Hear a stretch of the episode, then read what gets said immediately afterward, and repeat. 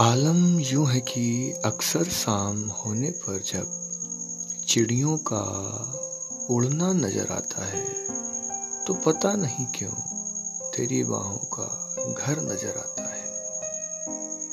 सूरज जब अपने अस्ताचल पर यूँ आसमान में लालिमा बिखेरता है तो पता नहीं क्यों तेरे ओठों का थरथराना नज़र आता है। चाँद जब सितारों संग अपने पूरे सबाब में होता है तो पता नहीं क्यों तेरे कांपते हाथों की नरमाहट मेरे गालों पे नज़र आती है।